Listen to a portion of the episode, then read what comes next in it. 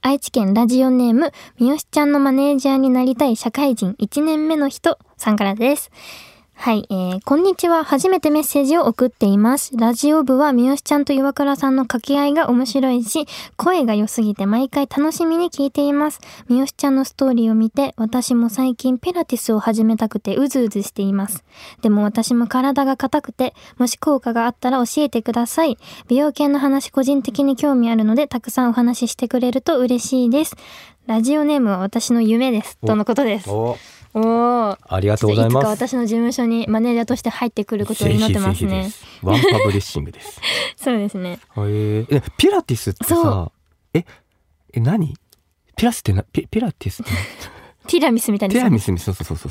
ピラティスって何？ってそもそも男性からするとそう。もともとこう、医療で、なんかうん治療として使われてた、生体、生体系で、さらにこう、マシンを使って、体の姿勢とかこう、不調を正していくみたいな、こう、療法があって、で、それが今、こう、浸透してきてて、はい。結構周りいっぱいピラティスのジムが増えてきてるんですよ。あ、どこでも。家でやるよりもジムでピラティスっていうのをやるみたいまあ、マシンピラティスだと、まあ、家にマシン置けないので、こう、まあジムとかに行くんですけど、は家でもマットの上でできるピラティスっていうのがあって、ちょっとヨガに。近いですね。はい。ね。体をこう伸ばしたりとか、はい。あと呼吸も含めて、うん。こう、お腹の筋肉を使いながら、こうなんか正していくっていうもので、うん。最近そのピラティスがめっちゃ気になってて、はい。近々通うんです。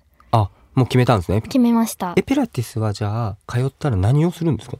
ピラティスは、うーん、私、その人の、人人、人人じゃない、それぞれの、うんあの、な体の悩みによって。こう、なんか寄り添ってくれるものらしくて、私の場合だと姿勢が悪い、んあと巻き肩あとは反り腰とか、はいはいはいはい。なんか内股すぎるとか、はそういうなんか結構体の悩みとかがいっぱいあって、うんそれをまっすぐこう姿勢を良くしたいんですよね。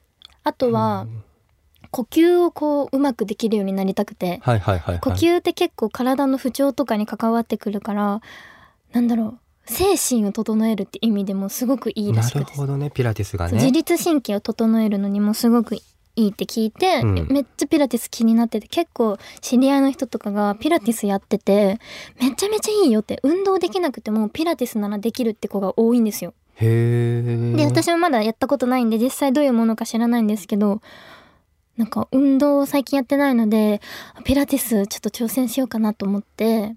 いいですね、うん。確かに。で体がめっちゃ硬いんですけど私、はいはい。体が硬い人でも始められるよっていう。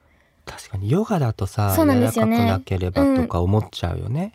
ね。なんかヨガよりもこう入りやすくて体の硬さは関係ないらしいんですよね。ピラティスってなんかじゃあ音楽を聴きながらゆっくりこうやるの？それとも？いや音楽は流れてるのかわかんないんですけど。そっかそっか。うんそうですね。私はグループレッスンと、はいはいはい。こうパーソナルとかがやっぱあるらしくてジムなので。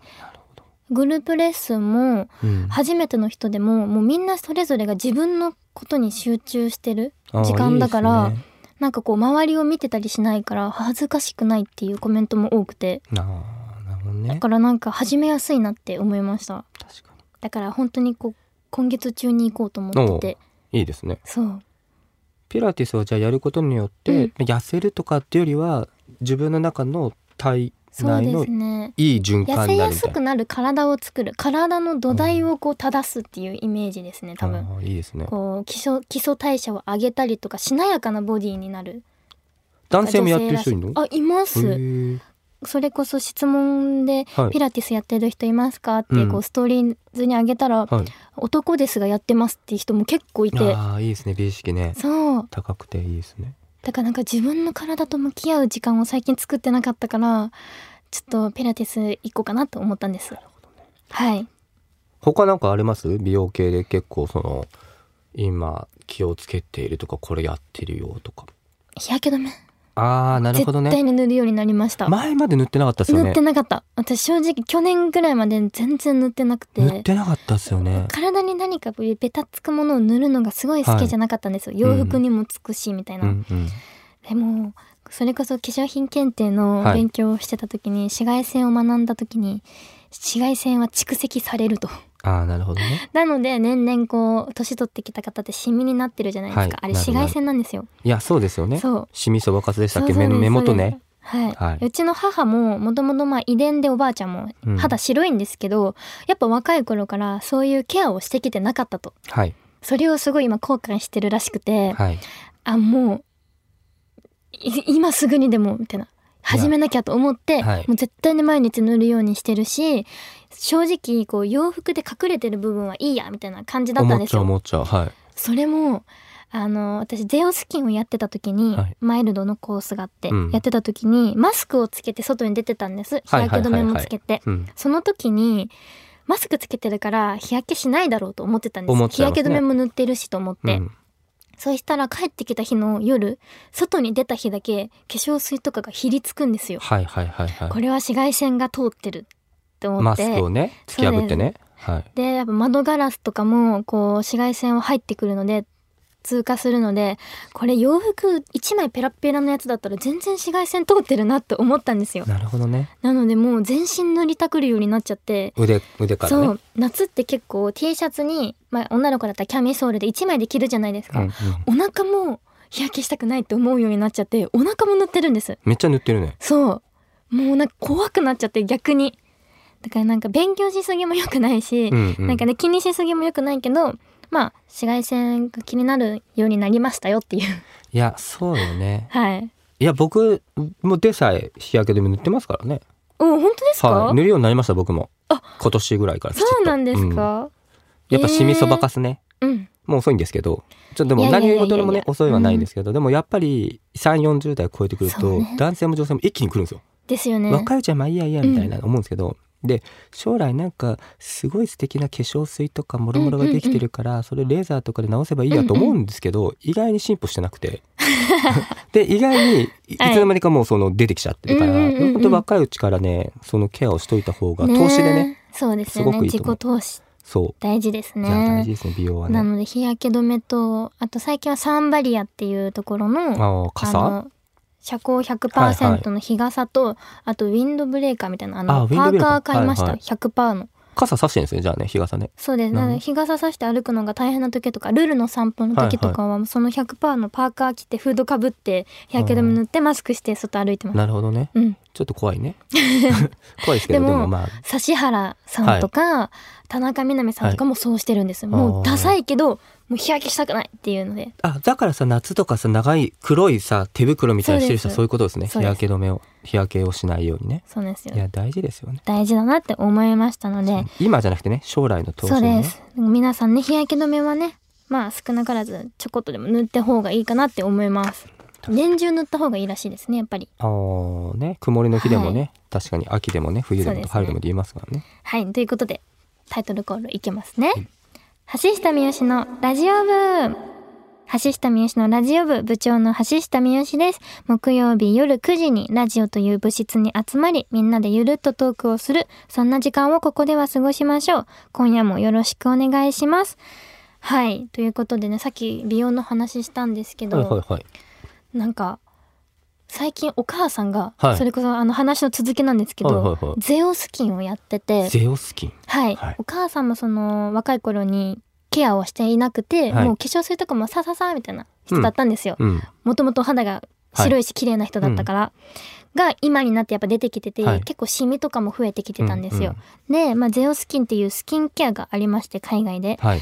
で、まあ、それは日本でもあのクリニックとかで診察してからじゃないと買えないものなんですけどお肌に合う合わないとかがあって、はいはいでおはい薬の強さとかもあって、うんでお母さん今それをやってて診察してもらっはい。てやってるんですけど、大体その使用期間っていうのが3ヶ月くらいなんですよ、はいはいはい。34ヶ月でずっと続けるのはダメのやつである程度休薬が必要なものなんですけど、はお母さん今1ヶ月半くらいかなうんうんうん。使用してて、はい。結構ダウンタイムで皮がめっちゃめくれたりとか真っ赤になってかゆいの？かゆくないどうなの？皮むけるとこはちょっとかゆかったりするんじゃないですかねで結構顔もね全体使用してる期間ずっと赤いんですよ、真っ赤で。うん。で日焼けもしちゃダメだしっていうすごい大変なスキンケアなんですけど、はい。それを今やってて、はい。でそのゼロスキンが何にいいかっていうと、う結構美白あとはい。シミ、あと毛穴とかそういうのにもよくてお肌のハリツヤとか。でお母さんまだ1ヶ月半で残りあとまだ残ってるんですけど、めっちゃ効果が見えてるんですよ。すでに？そう私びっくりしてお母さんのお顔にシミって結構あったんですけど、はいはいはい。だんだん薄くなってるんですよ。でまだまあ顔は全体的に赤いんですけど毛穴の締まりがすごくなってきてて。変わるんだそんなすぐ。母も今年で48になるんですけど。若いですね。若い まだ若いんですけど。母ちゃんは？いや母ちゃんこの前も会いましたけど母ちゃん母若 若いんですよ、いよねおばあちゃんも最近68になったばっかで若いんですよえね48の母ちゃんでしょ？で68の。68のばあちゃんでしょ？そう。二十歳で多分お母さんのこと産んでるのかなおばあちゃん。そうです。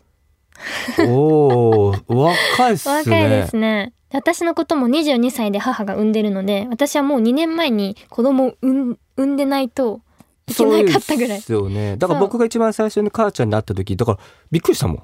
お姉ちゃんかと思ってマジで 本当にびっくりした、歩いてると友達かって言われたいやりもします。そうそうそうそうそう。そうそう。でそんな母なんですけど、い。まあお顔にシミとかもできてきだして気になってたから、プレゼントしたんですゼオスキンを。はい。じゃあ1ヶ月半でまだ結構な効果があってなんか48歳でもうちょっとで50手前じゃないですか、結構皮膚がたるんできたりとか、うんうん。まあ、毛穴が開いたりとかはい。あるじゃないですか、はい。かガサガサしたりとか乾燥したりとか、もうなんかそれ使い始めてからツヤがすごいんですよ顔の。すげえな。母ちゃんまた綺麗になっちゃうね。いやだからいやなんかすごいいいなと思って何歳になってでもこう美容に興味がある人ってこう若くなれるというか若く入れるのかなと思ってなんか美容に詳しくなりたいなってさらに思って、なるほどね。そうだから母がまたどんどん綺麗になってってるんですよね。姉ちゃんですね。もう母っていうか姉ちゃんってえ 母ちゃんの好きなところどこでしたっけ？今お母さんの好きなところ、うん一生女のところ。いいね。うん。一生女ってね見た目も？その心も？両方ですね。うん。そうそ遊びに来てましたもんねこの前ね。そうですね母遊びに来てた。ね。よく来てくれるんですよ東京に。妹とね。で最近もいたんですけど、うん。そうそうそうお母さんのところが女でいること？ずっとねなんかこう身なりに気を使ってるところとかやっぱいいですね。ね。何歳になってでもこう気にしてるところとかが。そうだよね。うん。そういうところはいいなって思います。確かに。はい。っていうね美容のお話でした、うん。はい。はい。ということでねちょっとあの最近私が見たそう映画、ね、作品そをうなんかまたあるのでちょっと紹介しようかなと思うんですけど、うん、ちょっと前に岩倉さんにはい。これ見てほしいって言った「はい。愛の里」これ愛の里ね。今ネットフリックスですごい話題になってて、はい。だんだんみんな見てる人が増えてきてて、はい。結構私の友達も見てるんですけど、それこそドラクエで一緒に共演したあかりに勧められたんですよ。あ愛の里いいよって。そう。であかりも最初こう友達に勧められて一人で見始めた時に、はい。なんだこれはみたいな。はい。で愛の里っていうのは、えー、と35歳から60歳くらいの男女が古民家でうん。みんなで生活ししながらこう DIY とか自給自足をしながらはい。こう恋愛していくんですけど、うん。正直未練と。はいこの年取った方々の恋愛なんてね。そうです、うん。お父さんお母さんの世代の人なんて見れないみたいな、はい。って言って途中で見るのやめてたらしいんですけど、はい。いやもう本当にミスズなんか見ていってみたいな、はい。おめっちゃ面白いからって言われて友達と多分見たのかな？うん。で私もあかりと一緒に見てたんですけど、誰かと見るのがすごい面白いです。一人で見ると確かにちょっと抵抗感っていうか、うん。なんかがあるからなんかこう面白く見れなかったりするんですよ。1話2話とかは。はいはいはい。なんか自分の母がこう恋愛してるような感じがしてちょっとムズムズするとはいいうか、はいはいはいでも友達とこう作品として見るとめちゃくちゃ面白くてすごい見入っちゃって最近母と妹にも勧めたらすごい毎日見てて。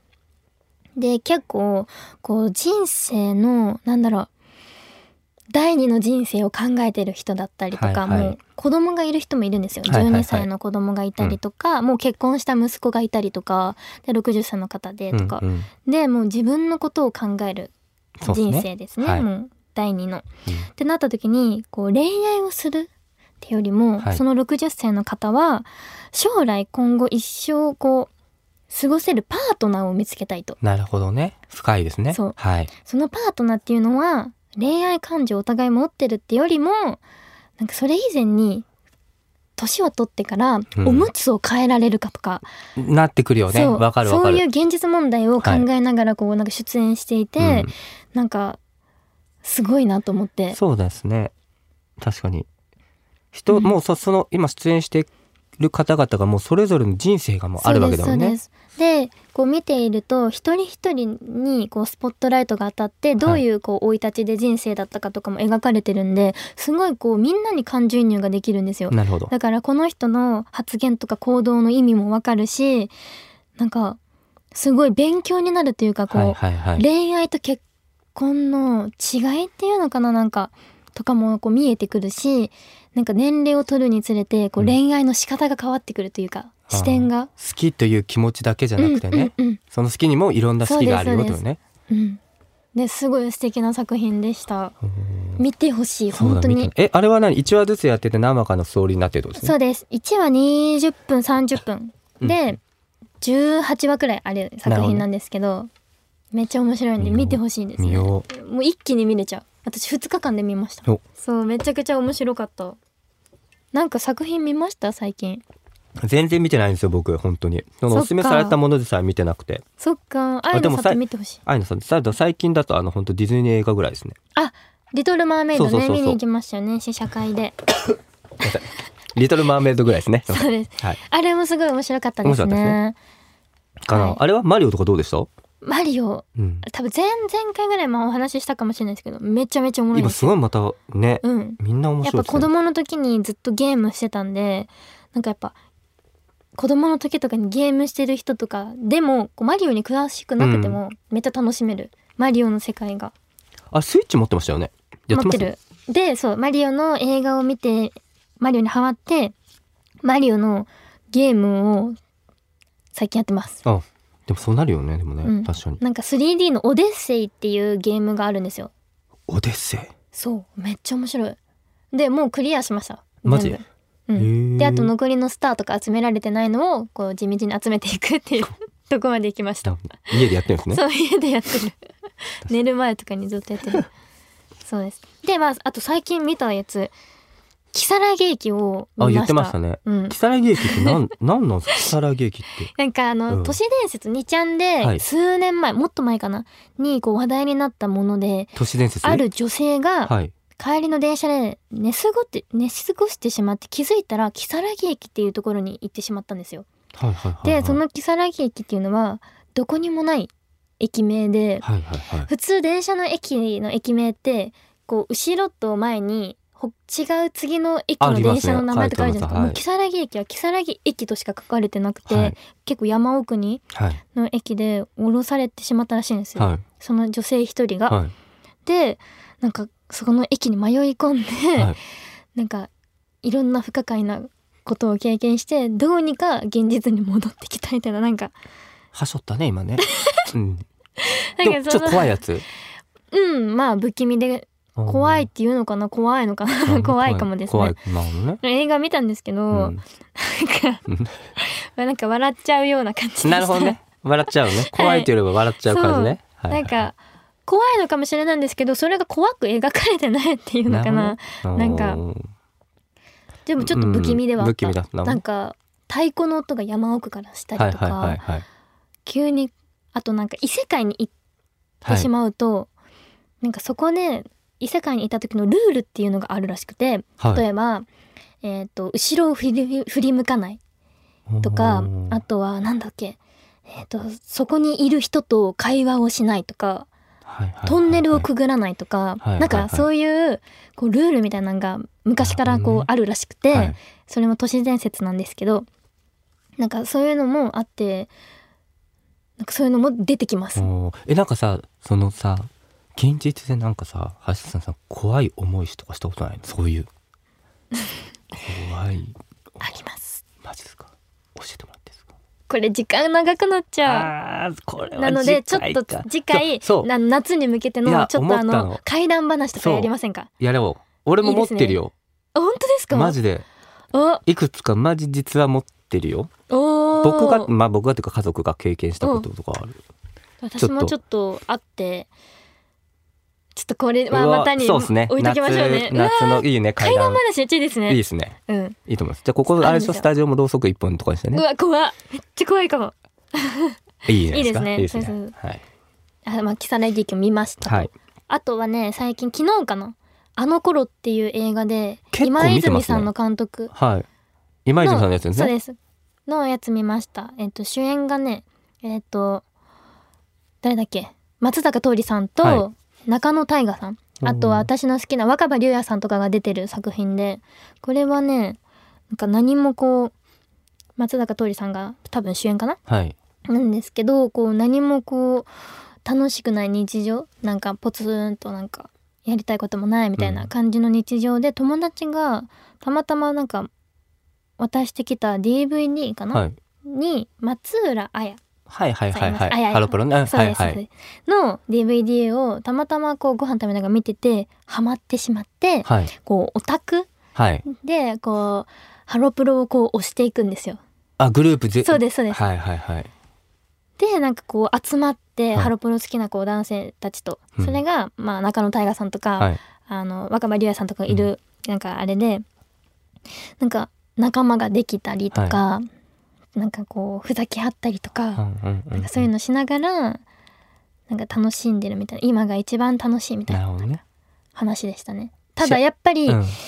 一回見ただけだとちょっと長回しの部分とかも多いんで、はいはい。少し途中眠くなっちゃったりとかうんうん。やっぱりありました。なるほどね。うん、今泉さん独特の独特のね確かに。あの感じというかわ、はいはい。かりますかね。わかりますわかります。そうそう。でも好きなんですよね今泉さんの作品。いいですよね今泉さんの監督のね作品ねあと中野大河さんと若葉龍也さんがめっちゃ好きでその主ダブル主演の「生きちゃった」っていう映画があるんですよ。生きちゃった。はい、それも結構前に見たからちょっと内容まであんまりなんですけど、うん。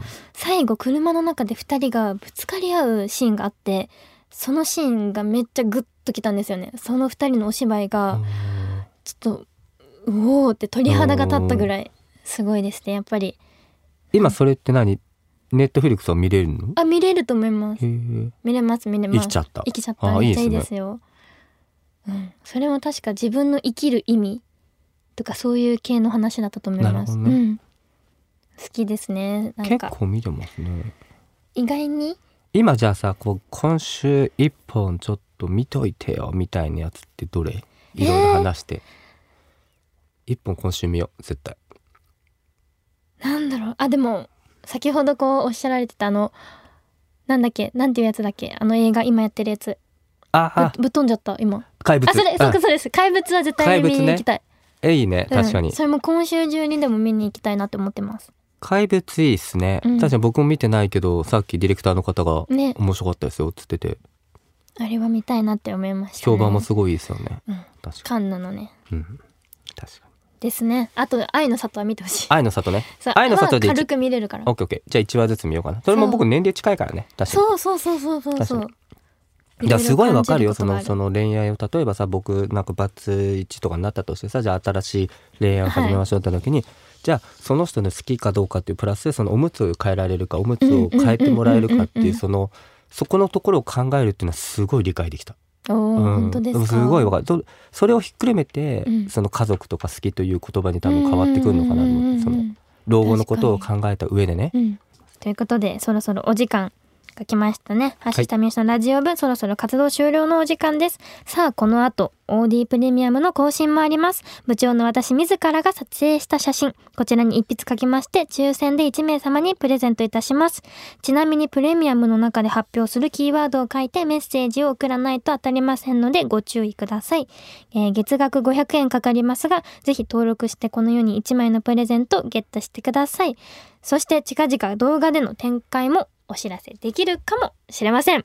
はい。これもね前回お伝えしたんですけどいろいろ試作をね練ってますので、はい楽しみにしていてください、橋下美由のラジオ部次回は6月の29日木曜日夜9時。ここに集合だぞ。またね Audi.